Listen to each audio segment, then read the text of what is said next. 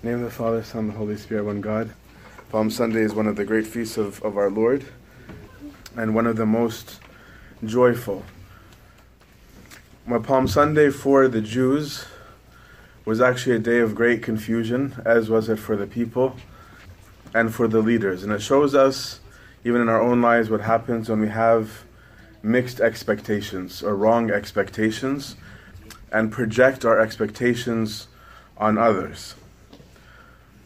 From the perspective of the Jews, their relationship with God was one of benefactor, okay, and provider towards a people who would just receive, okay? They're almost like, uh, no offense, teenagers, but like us when we were all teenagers, where we've gone used to our whole life getting stuff.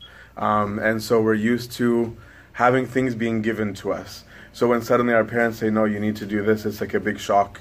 Um, of like, what do you mean you're not just going to say yes? It's it's like uh, our heart drops. Um, so their relationship, their concept of relationship with God was give me, give me, um, and, and blessing, right? This is what they thought. They also thought, if I follow this rule book, everything is good, which means that they didn't understand the nature of their relationship with God, right? Just like with us, with our parents. Sometimes our parents give us stuff, and yet we're shocked that they want to spend time with us. In fact, sometimes it irritates us that they want that. Um, we're like, what What do you want? Um, I said hi, I said good morning, I did the dishes, like why do you want to talk to me too? Right? This is the way that the Jews are also dealing with our God. They were used to getting stuff, right? But they don't want to spend time with Him. They don't want to do anything deep, right? They wanted to do the superficials. Consequently, there's a lot of things that they couldn't see. There's a lot of things they didn't know about their God. Many of us are like that as teenagers. When we grow up, we find out things with our parents that we say, if only I knew that when I was younger, actually we could have maybe bonded over this, right? Or maybe if I knew this, um, I would have been more um, impressed. Whereas other people outside of our family might think very highly of our parents, whereas we whereas we may or may not. So their concept of relationship was, a, was one of taking, but also is one in which they didn't see His other characteristics. They didn't understand Him as Father. They didn't understand Him as Redeemer. They didn't understand Him as compassionate. They didn't understand Him in any of those ways because they only wanted one thing, which is um, gifts on demand. And so it was a relationship seeking mostly earthly benefits. And what caused this wrong view is actually a little bit understandable, even like with teenagers, why it's a little bit understandable.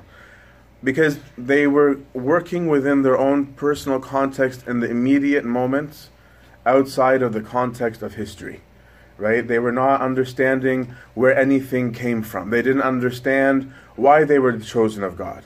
They were just proud that they were the chosen of God, right? So they didn't understand that they didn't do anything, right? They didn't do anything special to become the children of God, right? It's like anybody today of, of, of boasting who their dad is as though they invented their dad, right? Or as though they gave birth to their dad. They just happened to be the kids of that dad, right? But this is what happened with them.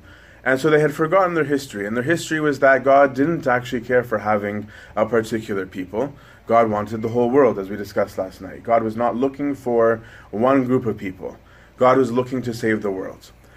And so in doing this, when the whole world rejected Him and He chose the Israelites, God chose to work through the language of the people to show that their God is the real God, hoping in the in the whole context of the economy of, of time that everybody would end up returning to Him.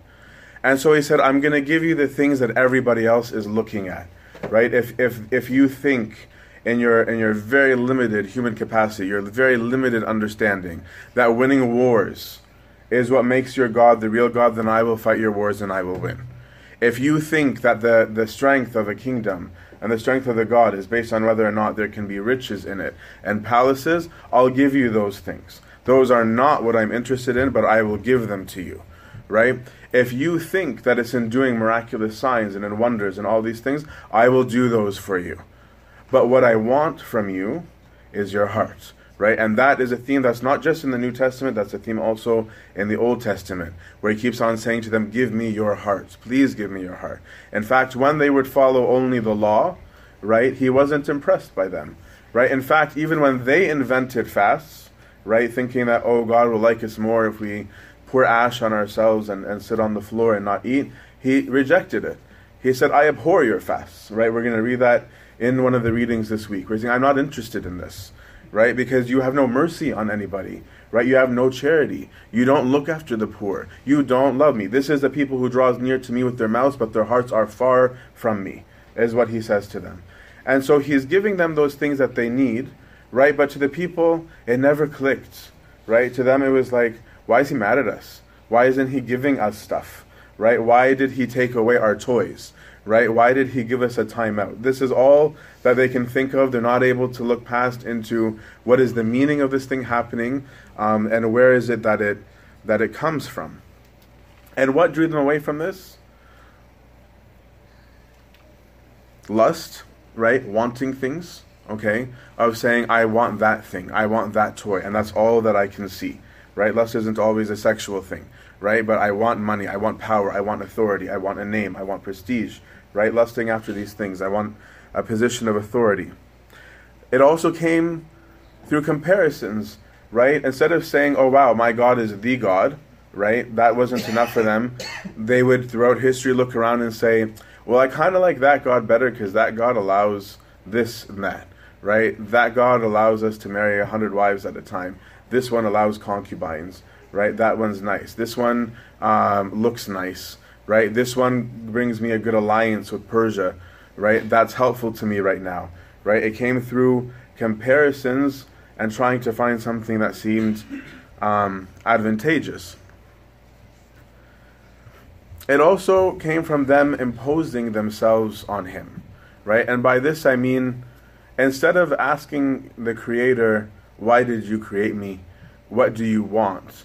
Right? The Creator looked at the Creator and said, I actually am not very interested in what you want. I exist and here's my terms, right? I want this. So if you don't like it, then that's fine. Do your thing, right? But then come crawling back when, when things aren't going um, so well. And it also came from distancing themselves from him, right? Is that if you look at the progression of the people of Israel, right, you've got this hamas, this zeal, right, when they're at the borders of, of, of Israel before taking the promised land, where they vow before God, and we're going to read this during the week, where they vow before God that this, um, that they are the people of God, that they will keep the covenant, that they will hold fast to him. Whereas over time, they distanced. They distanced themselves to the point where not only did they not know the voice of God, they hated the voice of God, right? That was not something that they wanted, which is the reason why almost every single prophet of the Old Testament was murdered, right? They were not treated well. People weren't excited to hear that God disagreed with them, right? Instead, they took them and they, they killed them. Isaiah was sawn asunder and, and distributed all over the, the nation of Israel, right? Jeremiah was cast into a pit and stoned. Right, there's prophet Zechariah was slain in the temple itself, right? There's there's so many. Nobody wanted the role of prophet. It was it wasn't a very. You didn't have a good life expectancy. Versus, what did God want? Right? What would his? What was his concept?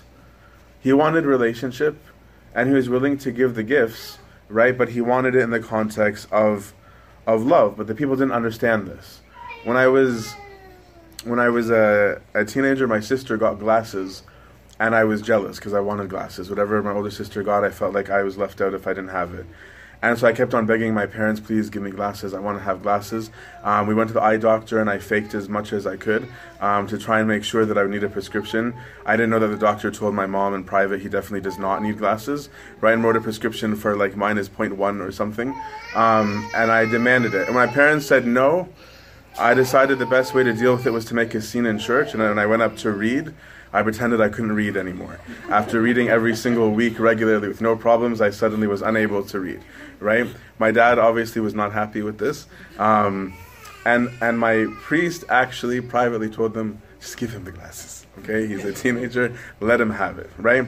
I'm using this story as an example to say that had I not seen my dad's angry face and just had the glasses given to me, right, my perception would have been, oh, this works, right? Whenever I need something, make a show, right? And then they're going to give it to me because they don't want to be embarrassed in public, right? Or they don't want to deal with me. This is what the Israelites were doing. They were immature young teenagers who just wanted stuff, okay? And that they would condition themselves, right, of saying, well, uh, we know how the routine works. Do whatever we want, okay? Then when things get bad, grovel on our knees. God loves groveling, okay? Um, and then we get what we need. This is not what God wanted, right? God wanted to elevate us. God was saying, I have given you my own nature. I've given you to be in my image and likeness. I'm not looking for you to grovel. You have the dignity of being the son and daughter of God. You are in my image and likeness. I've created you to be holy. I gave you what even the angels don't have. The angels don't have my image and likeness. They don't have the capacity to do what you are able to do.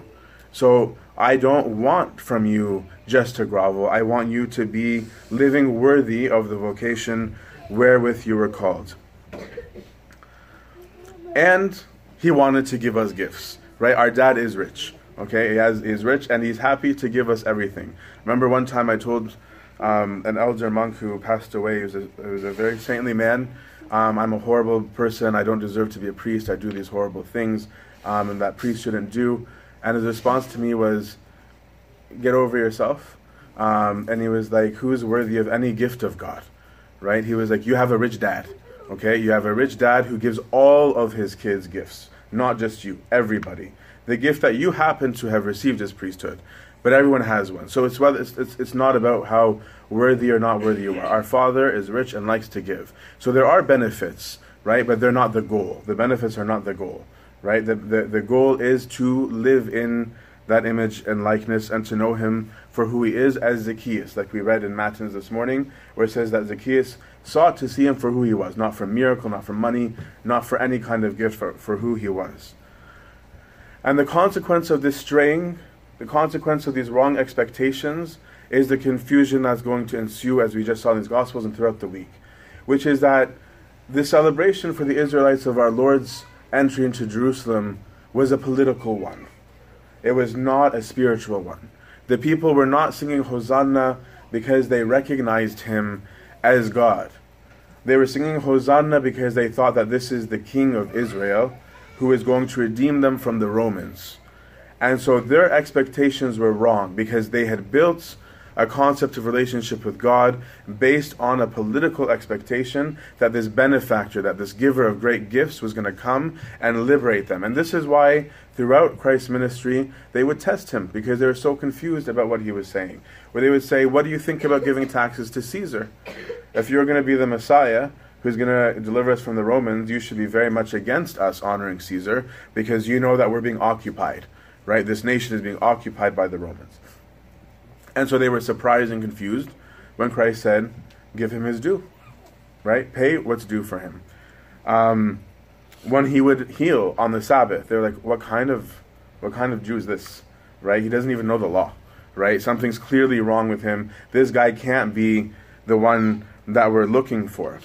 And in fact, they had gotten so used to just their blah, blah, blahs within the temple that they were shocked that when Christ would preach, the people were attentive, right, that they said he spoke as one having authority, right, that he actually was speaking the words of the of, of the of the Old Testament with with life, and that's why they're they're annoyed. Like, look how the whole world has gone after him, right? That these people are are attentive. So the wrong expectations of the people is why that even though today they cry out saying Hosanna, this is the King of Israel, by Friday the same people are shouting, crucify him, we have no king but Caesar, right? They've complete one hundred eighty degrees because it was not who they thought it was. They thought that he was going to be coming to establish for us a physical kingdom. And yet the Lord was revealing to them slowly that this was never the intention, right? Throughout his ministry, he says to them, the kingdom of heaven is within you, right? And he says, I'm going to send you a different kind of comforter. Right? When they told him who's going to sit on your right and on your left, he didn't say, oh, well, don't worry about it, we're going to figure it out once I'm king, right? He tried to take them slowly into the realm of the spiritual. The only people on this day who recognized him for who he was were the children, right? This is the purity of children who have not been tainted yet by expectations. They've not been tainted by wrong information. They haven't been tainted by their lusts and their desires. Instead, they cried out deeply from the heart, Hosanna. And Hosanna means Jesus, actually. Hosanna means Redeemer or Savior, which is what Jesus means. And so the kids cried out with purity of heart that this is the King, and they knew spiritually, they were able to identify who their God was. May God grant us that we deal with Him not just for the good gifts that we receive, but for who He is. May our expectations be set aright by knowledge of the truth, which is Him. To Him be the glory and honor and worship now and always at the age of all ages. Amen. We want to thank you so much for listening to Saint Basil's podcast. We hope that you have gained spiritually from our remarkable speakers, and we appreciate your support towards this podcast. Saint Basil American Coptic Orthodox Church is looking to purchase a home, and we would love for you to be a part of our community. We are looking to raise funds towards this novel mission, Orthodoxy in an American Context, within the San Diego area. You may donate online through our website, w w w dot s t basil dot net, that's w w w dot s t basil dot net, or click on the link below and it will take you to our donations page. You may also mail in your contribution at the address located on our website. We thank you for any contribution, and may our Lord Jesus Christ always bless your heart and home.